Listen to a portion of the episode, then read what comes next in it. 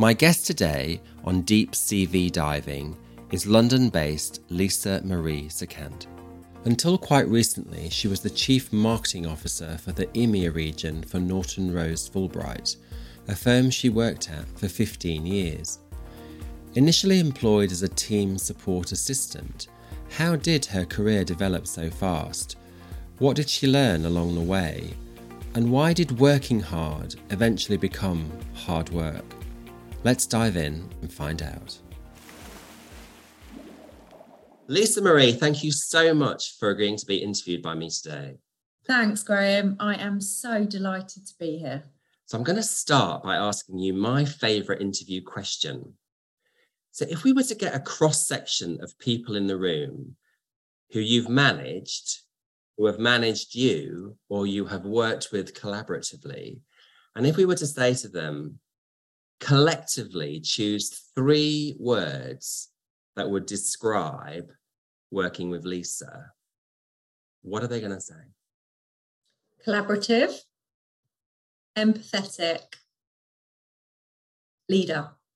Leader. What does leader mean to you? It means creating a sense of team, getting your team all headed in the same direction. It's being a clear communicator. It's being human. Uh, it's responsibility. It's decisiveness uh, and it's fun. I like the fact also that you describe yourself as empathetic. And I'm sure we'll get into that a bit later when we talk about some of your senior jobs but and, and where you've worked and stuff. But what does empathy mean to you in the workplace? Being human. Being human. So let's talk about your first real job when you um, you graduated, didn't you, with in event management? Yeah, I mean, I did the party degree. Shall we, shall we just talk about that? What is an event management degree? Um, an event management degree is basically a business management degree with a large focus on events and marketing. Mm-hmm. So essentially, I think I was the second intake of this degree at Leeds Beckett. And originally, I wanted to go into hotel management. And at the last minute, I decided to change and I wanted to do a degree where there was a year in industry. And it was a lot of fun, but it also had a nice amount of serious business in it. So I did business and economics as A level, and that really piqued my interest. My dad was an entrepreneur. Um, so I think that business spirit has just been instilled in me from a very young age. But people have always been a huge part of my life and having fun and enjoying uh, myself. So it just seemed like a good combination of my personality and my interests. Mm. Tell me about your first real job then when you left university. Well, so where I did this year in industry, I was hired by an event management consultancy, and they had contracts with big global corporates and a lot of professional services firms. Mm-hmm. And so we used to run their summer events, their Christmas parties, their leadership retreats. And they actually put me on a retainer for my last two years of my degree. So I worked for them term time up in Leeds. And then during the holidays, I went back and I helped out at the events. And I was due to go back to them as a consultant as I graduated. And unfortunately, they expanded very quickly. Uh, they'd acquired another business and they had to scale back and folded um, literally just as I was graduating. So I found myself jobless. Hmm. And I decided to just put out speculative applications one of which was to the NSPCC, and they were actually just creating a new role for an events coordinator in their policy and public affairs department. So it was a government facing role. And the idea behind that was to help the NSPCC lobby the government to create change for children to better the lives of children. So, absolutely fascinating remit. And I stayed there for about 18 months. And then I decided I wanted to move on. Mm. And so you went from a national charity to a global law firm. So I'm curious, uh, your first day at Norton Rose, I'm, I'm sure it was a million miles away from the offices of the NSPCC. So take me back to that first day that you started at, at Norton Rose. Well, interestingly, on my first day. So I joined there as what was called a team support assistant, and this was a newly created role. And it was a junior role within one of the practice group teams. It was sat in corporate. And the role had been created because there was a lot of administrative responsibilities on the team leader, who was a senior corporate lawyer. And there was a lot of marketing and business development activities that needed to be supported in that team and the central marketing and business development function didn't have the capacity to do that. So there had been a restructure, and 10 of these roles were created. As I said, I was hired into corporate and I was working with the team leader. I had some understanding of how law firms worked, but it was quite limited. And it was on a personal basis that I knew anything whatsoever about law firms. So on my first day, I had my standard induction. And then I think at about three o'clock, four o'clock, we got sent to the teams to go and say hi and, and to meet our new bosses, etc. And uh, my boss, a, a, guy called Mark, said to me, oh, "So glad you're here. We've got a pitch in, um, and I'd just like you to set up a meeting with the global head of learning and development." And long story short, I was in the office until ten o'clock that night, working on a, a RFP with, with the head of uh, learning and development. So that was my first foray. I did turn up again the next day because I found it all very exciting. Was there any moment where you just thought, how did I get here? And were you, were you nervous or intimidated or? So how I ended up at a law firm was somebody who I was very close to at the time was working at Linklaters. Mm-hmm. And it was all of the benefits, if I'm honest, that attracted me to it. So charity wasn't very well paid and as much as it aligned with my values and I felt good for for doing things which were in support of others, I had an ambition to buy a house. Um, I was in a relationship at the time, and that was our goal. And um, I wanted more income and, and more benefits. And part of the role of the team support assistant would be to organise receptions and breakfast briefings and cocktail parties, etc. So there was an element of events within it. But the thing that was causing me a little bit of concern was how would I be with being in an office five days a week? Hmm. Because mm. I'd been on site at events, I'd been out at clients, I'd been going out externally a lot, going mm. to venues and meeting with suppliers, etc. And so my only real nervousness was about how would I cope with being in the office for five days a week and would I find that particularly boring? I had a really good interview process in the sense that I hit it off really well with my interviewers. There were three of them, and it just felt easy. You know, they were they were very natural. Obviously, it was quite anxiety inducing in the sense of it's professional services and you're in this big executive meeting room. And I remember they had a fridge with um, drinks in it, and I thought it was fantastic. I was just so impressed by being offered a diet coke um, that I was just like, okay, this is this is amazing. But yeah, just we it was a good process. Mm-hmm. Um, it was a rigorous process though, and part of the interview process was I had to rewrite a article on Islamic finance, and I didn't even know what Islamic finance was at the time, so the terminology was completely alien to me in general. But in order to demonstrate my um, writing skills, that was one of the tests, and you had to do that test prior to being interviewed.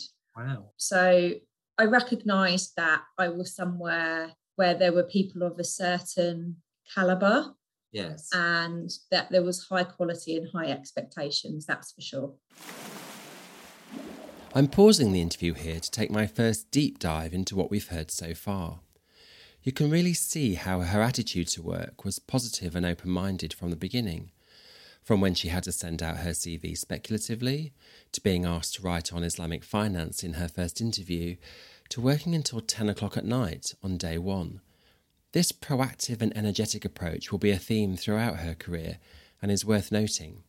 Let's return to the interview did you when you when you had been there a few months did you imagine that you would be there for 15 years oh absolutely not but if we think about norton rose fulbright as it now is mm-hmm. and the journey that the firm has been on itself over the last 20 odd years it has completely morphed from who it was when i joined way back in the early 2000s to now. So, as much as it's the same firm, it's a very, very different firm as well. Mm-hmm. And I didn't really appreciate the sense of opportunity that was there in those very early years. But what I was very fortunate to benefit from was supportive managers and great relationships, which really helped to propel my development and ultimately the opportunities that I was afforded.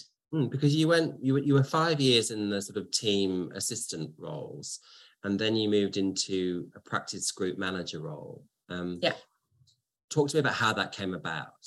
So, one of the benefits was that every four years you qualified for a sabbatical. And so, as I'd come up to my four year tenure, I'd gone from being an assistant to an exec, an exec to a manager and I took on much more responsibility for the day to day running of the corporate team. And at that point, I think it was about 70 uh, people in the team. So I went off to Australia actually on a sabbatical. And just before I went off, I was approached by a marketing communications agency for a relationship management role. And it piqued my interest because I had progressed three times throughout that sort of tenure that I'd been there for. And, you know, it's flattering when somebody approaches you about something. And so I spoke to my boss at the time and also the head of department, then got wind of it. And he he basically approached me and said, Look, I hear you've got an offer from or some interest from somewhere else. I know you're about to go off. If you haven't got time to have this conversation before you go, would you consider not making a decision until you get back because there's something I'd like to offer you? And essentially, he offered me to become his right hand person and to become the practice manager for the corporate function. Mm-hmm. And he wanted to retain, in his words, retain the talent within the business, could see that I had very effective relationships, uh, knew corporate quite deeply, and needed a new type of support himself because the person who was in that role was relocating to the Middle East. And ultimately, I decided to take that role what is it about you that made them feel that at that that sort of junior level ish you were indispensable? And and secondly when you said they knew that you'd built good relationships how had you done that? And you know what skills have you got to do that do you think? My skills are i'm emotionally intelligent. So people are my thing mm-hmm. which i think is how i've ended up making the decision that i've made and doing the exec coaching that i do mm-hmm. these days, the partners talked highly of me. Mm-hmm. I had effective cross functional relationships. So I had to work very closely with finance, with HR, with IT, with the central marketing and business development function. And I have got a strong sense of purpose around being a team player. Mm-hmm. So I like the balance of having autonomy, but I really thrive in working with others. And so when I was approached to do that role, I was very familiar with the head of the department anyway, because we'd be in a lot of strategic meetings together. We'd be looking at the performance and the operations across corporate in general. So I'd attend the team leader meetings. Mm-hmm. And so I was sort of de facto in that position. Mm-hmm. And I think it was just basically my people skills. Was there a point when you actually became interested in the business? So you said that when you first joined there, you didn't really know what a law firm did and you didn't really know the language. But it seems to me that you must have got to a point where you were actually quite invested in the success of the business. So at what point did you actually become genuinely interested in what the law firm was doing and what its goals were? So I think as I got promoted from assist, assistant to executive, I was taking on more and more responsibility for RFPs, so responding to pitches and proposals from clients. Mm-hmm. And they were a lot, a lot of the time they were focused on equity capital markets and mergers and acquisitions. Mm-hmm. And so I was very fortunate in the team that I was in that people would help me to understand what these transactions or what these deals were because they could see that I could add value and save them time if I improved my understanding. This was also in the heyday of M&A being absolutely mm. through the roof. So mm. this corporate team was high performing, high functioning, hard working and lots of fun. So there was this strong sense of community and that we were in it together. And so as I got more and more involved in the RFPs, I could see how that was affecting the financial performance of the business and then what we needed to do around recruitment and retention. And because the team leader was such a successful lawyer, his default was to make me responsible for those things. So I ended up either taking on the responsibility for some of these conversations or being party to them. So I was put in a very trusted position by that team leader and then by the other partners, just by the responsibilities that I was given. Mm-hmm. And as I said, it these were new roles. So there was an interest from at the time the London managing partner as to how this pilot, it wasn't necessarily a pilot per se, but how this new way of doing things was working out. And over time, there ended up just being three out of 10 of us remaining in those roles. And the three out of 10 that ended up remaining in those roles were people that had full investment from their team leader and were given full authority to act on their behalf.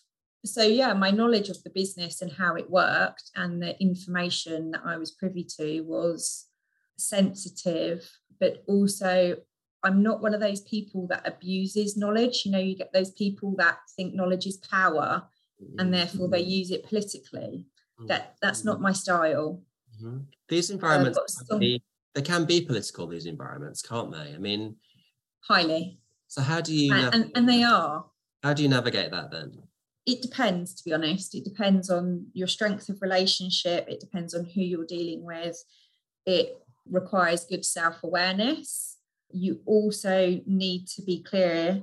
You know, I was always very clear. Is somebody talking to me as Lisa Marie, or are they talking to me in the hope that I share this information back to my boss, whoever my boss was at that time, whether it was the head of corporate, the you know, the global head of banking, or the uh, managing partner.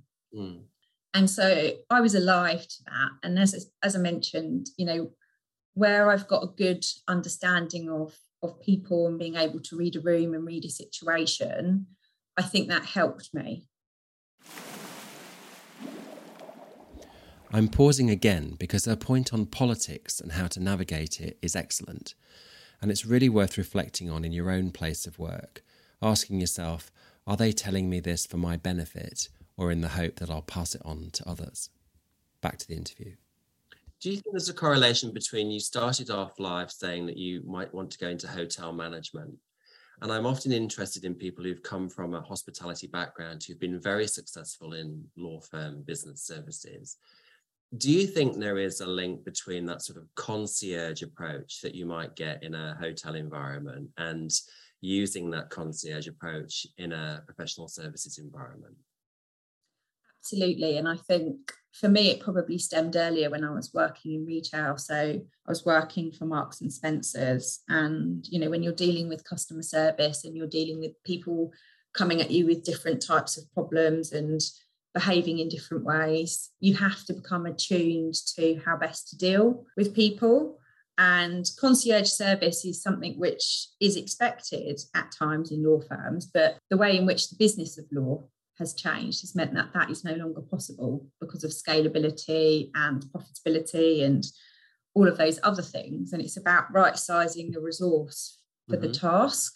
Mm-hmm. And that has been, I think, a significant source of tension, particularly in growth, you know, big growth law firms in particular. But it's really given me a sense of how to help people. And the thing about working in a law firm is lawyers are trained to minimize and perceive and understand and mitigate risk.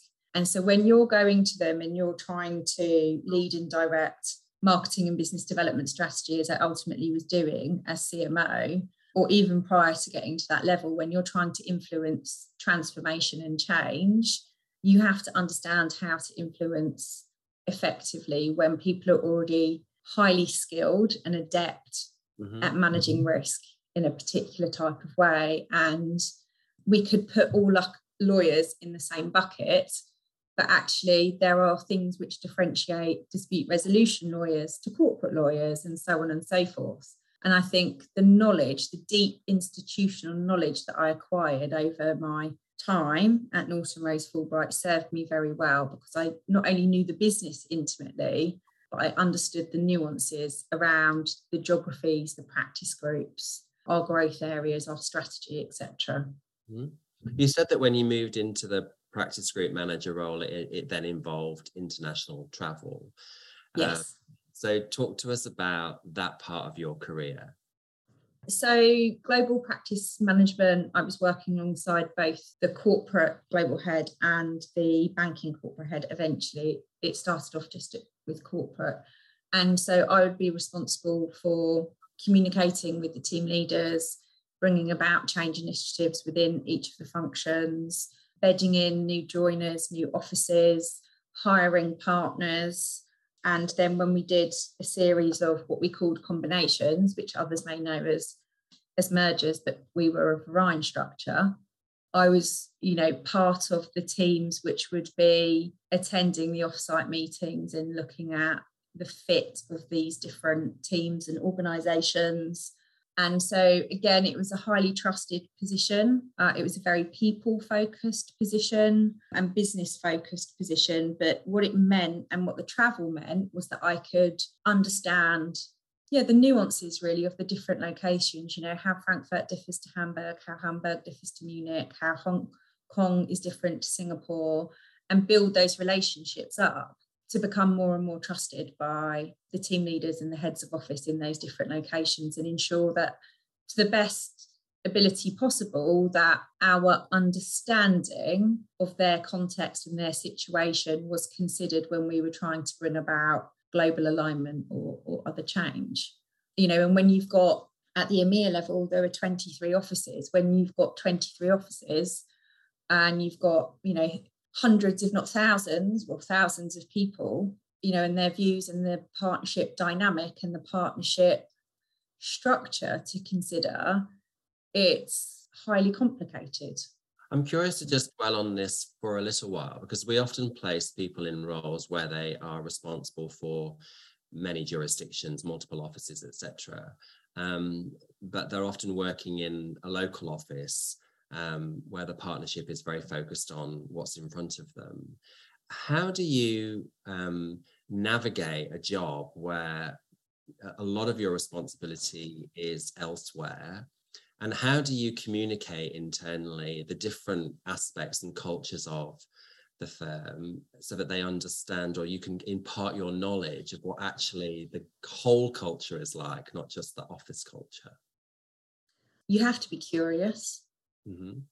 and you have to be open because if you go in with assumptions or you go in uh, with a very fixed view then you will miss things and you will not create the types of relationships that will be successful what do i mean about that is if you go in and it, it's you know big brother is watching or you know we're here from london and we're going to tell you what to do then you don't get the results that you want and uh, you don't bring people alongside with you. And so I think that curiosity is really helpful to understand why things are the way they are and to bring about discussions around how do we bring things more closely aligned because you know structurally and organizationally there is a desire there is an expectation that we're going to do the following things but you have systems processes structures plans which are flexible enough to reflect the local market. So different markets, as you know, you know, Graham, with what you do, operate in in different cycles, but there's lots of commonalities that tie us together. And so it's about having that flexibility around when certain things go to market in certain locations, what the culture is, was actually very consistent within EMEA. So you could be in different offices, but we had a common brand and you felt like you were in an Norton Rose or Norton Rose Fulbright, as it then became to be, location. And you create that sense of, of team and community. So, you know, we share what our objectives are and we seek understanding as to how they would best work in different locations or what support they needed as well. I think that's a big one. Mm-hmm. You know, how can I help you? Not just I'm here to tell you that you know mm. no one wants that. Mm. Um, and what you know, what do you need from us? And where was your own personal ambition at, at this point? Because after just nine years, you were appointed chief marketing officer for the EMEA. Mm. extraordinary. I mean, I mean, let's think you walked in in 20, uh, 2005 to be a team support assistant in a role that they'd only just created.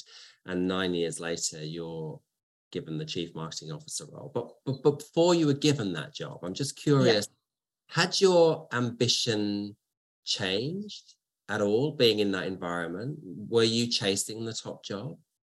The answer is I absolutely was not chasing the top job. I have always been quite ambitious. Mm-hmm. Uh, I worked incredibly hard and I was known for getting stuff done. You know, my reputation was if, if you want something doing, ask LM, she'll get it done. And I was approached about the chief marketing officer job one late evening. and I was astounded. But I instantly said, Yes, I am absolutely interested in this because in my mind, I thought, I've read this article somewhere from Richard Branson, which says, Say yes and then figure out how to do it later. Mm-hmm. I had got to the point where I was looking for my next thing anyway. Mm. Um, and as I say, you know, I had ascended fairly rapidly and had been sponsored you know and one thing that's really important for me to i guess share today is that i was sponsored by men and in a typically male dominated traditional environment i think that was quite a difference mm. you know we have a lot of disparity around women in senior roles in the workplace particularly in large professional services and other organizations and i think you know i brought certain things to the table but the the chaps that I worked for sponsored women to get ahead, mm-hmm. and it made a difference. And so I said yes. And you did that for nearly five years, or you did that role for five years. We work with a lot of candidates who aspire to be a chief marketing officer. So I'm just really curious what does a chief marketing officer do on a daily basis? Prove that they're not a cost. my key responsibility really was to lead and motivate um, and coach our very international, diverse marketing and business development team across 23 locations within EMEA. So I had three counterparts in North America, South Africa, and Australia. And between us, it was our responsibility to align our functions globally. Another quick deep dive here because I think it's really interesting. She didn't mention marketing at all, instead, describing the CMO role as one of leading, motivating, and coaching. And this is important to consider, as marketing skills and ideas only take you so far. When it comes to leading large teams, it is often the people skills that are critical for success. Back to the interview. Spent a lot of time doing strategy development. So, what was right for the EMEA market and how would we go to market in each of our different locations. We put in place a um, global client protocol and um, client development function, which I was part of the senior team that did that.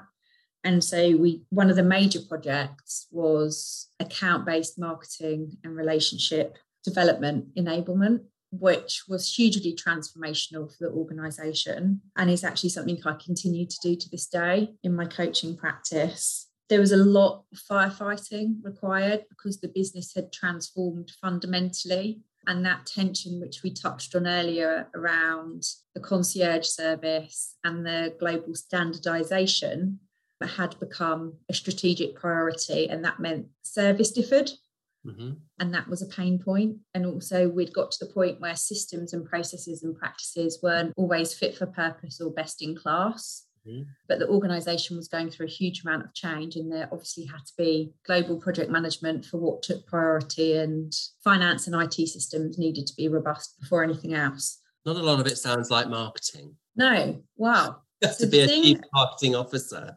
I had a senior team of 10, and within those 10, there were subject matter experts. Mm-hmm. So there were marketers, there were PR, there were communications, there was client developers, there was practice group business development. And so it was tying together the different elements of those specialisms which underpinned the, the global strategy. Do you think it's so, the right title? I'm curious. Do you think chief marketing officer is the right title for that type of job in a law firm? Uh, do you know, it's an interesting one because I've always said to people, don't worry about what your job title is, worry about what it is that you're doing. Mm-hmm. So my remit was very clear. You know, my my job was to bring this this team together and to move it forward to help the partners win new business, mm. essentially. Mm. And our global brand was managed centrally. So my devolved remit was much more focused on winning business mm-hmm. within the region that I was responsible for.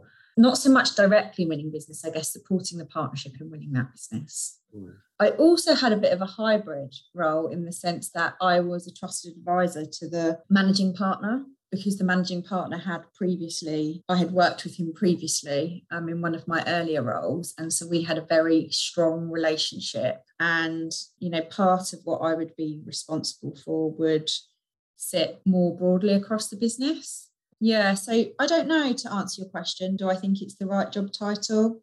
Possibly not. Mm. But I think the thing about the CMO role is it's seasonal.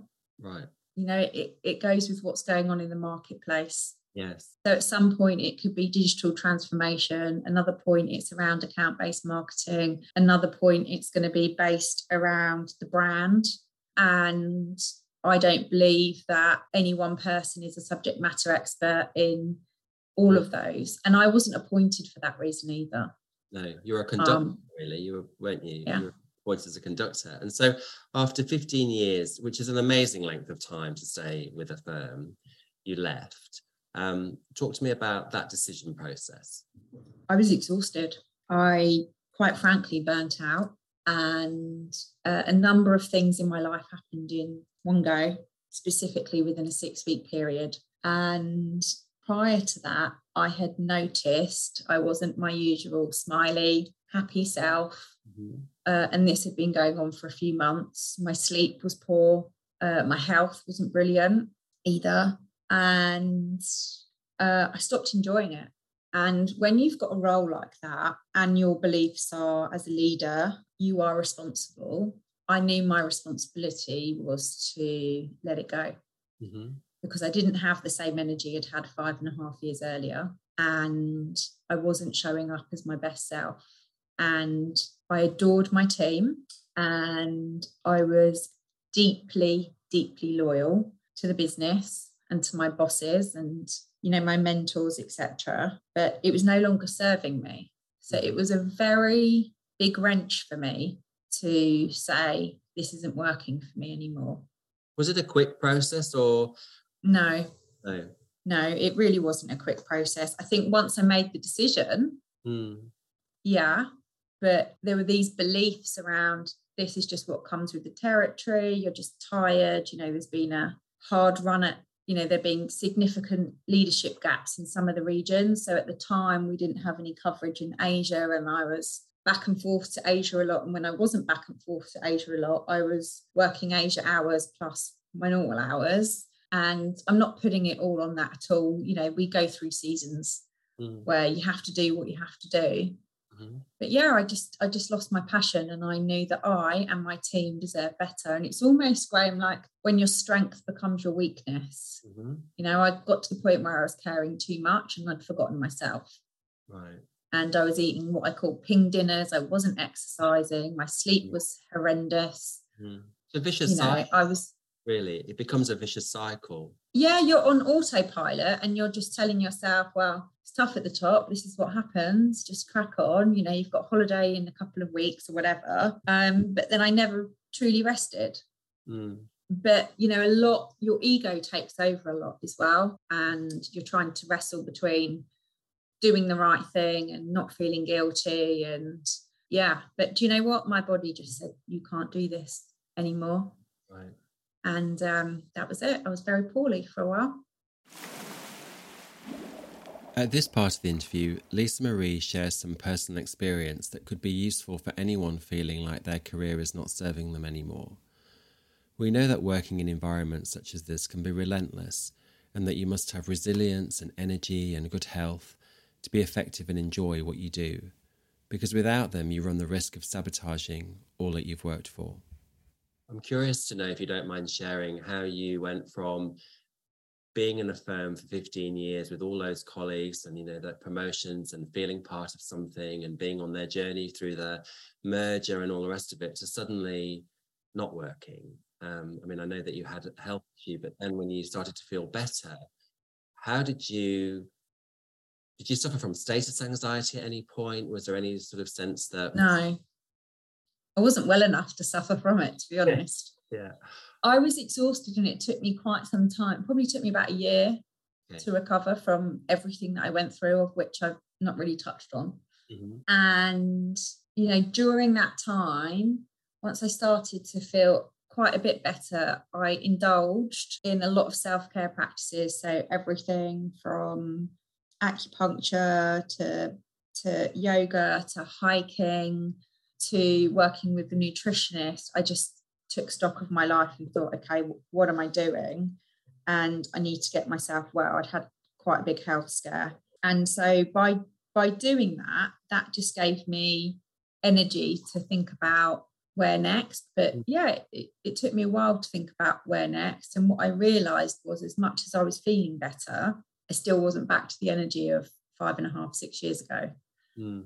So I wanted to do something where I could be effective, but there to be less impact on me, mm. which is how I ended up in coaching because it's enabled me to put in place brilliant boundaries, but still use those people skills, that emotional intelligence, and all of that business acumen because I principally work with senior leaders, founders, executives, and do it in a way that is thoughtful for myself, but effective for my clients. And are you able to recognize that sort of burnout in others that you're working with? And, and is that part of your consulting practice to sort of help prevent or acknowledge that? Yeah, so um, I've developed a framework which has got three pillars to it, and it's it's centered really very much around self-awareness, self-belief, and self-care each of those pillars basically i believe are the foundations to living well living and working well. So if you're aware if you know yourself deeply you can understand your blind spots. And that's not just through self-reflective practices it's actually talking to others you know people in your team upwards downwards sideways. And you can start to understand yourself better and change your performance. With self-belief I think it's really difficult to expect others to back you if you don't back yourself. Now, one of the things I benefited from was in my moments of self doubt, etc. I had, you know, global CMO as boss. I had the global director of clients as a colleague who had previously been in my CMO role. So she was very much like a mentor too. They would help me to see my strengths when I was doubting myself. But building that muscle of self belief helped to sustain me at that level. Mm-hmm.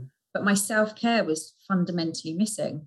Right. So I put everybody and everything before me, mm. personally and professionally. And that wholly affected how I ended up showing up and was, you know, one of the core reasons as to why I burnt out. And so part of what I help people do is understand that self care isn't a bubble bath or your favorite football game. It's very much about having the hard conversations. It's putting in place those boundaries around whether it be, you know, flexibility, working hours, delegation, etc. So it's it's a full toolkit really to help executives work optimally, but also look after themselves. Mm. And I think the pandemic's changed a lot for many people. And we're going through this, you know, phase of now is the cost of living crisis going to force people back into offices because people don't want to spend the money or can't spend the money yeah. at home, etc. What's that going to do? And, you know, things are recalibrating for themselves. But I think we've been gifted change and it was well overdue change but that doesn't mean it's easy for people to show up differently at work and be able to say, you know what, I need to do X, Y, and Z because depending on what sort of environment you're in, what relationships you've got, your own ethics and values, etc. I think all of that has an impact on on how people come to work and want to be at work.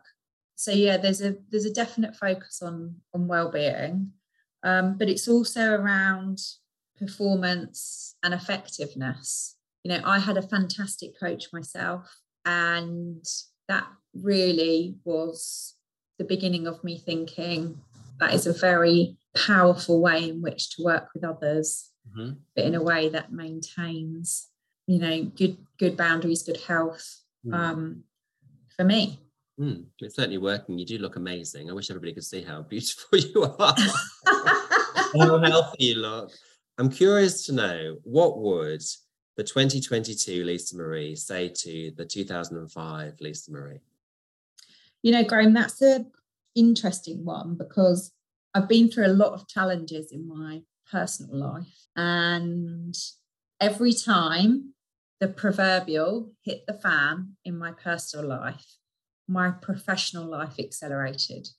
So there is a direct correlation for me between things going awry in my personal life, like a broken engagement with a cheating fiance and other wonderful things like that that happened. And then my dad, unfortunately, passing away when I was in my mid 20s unexpectedly, where work accelerated.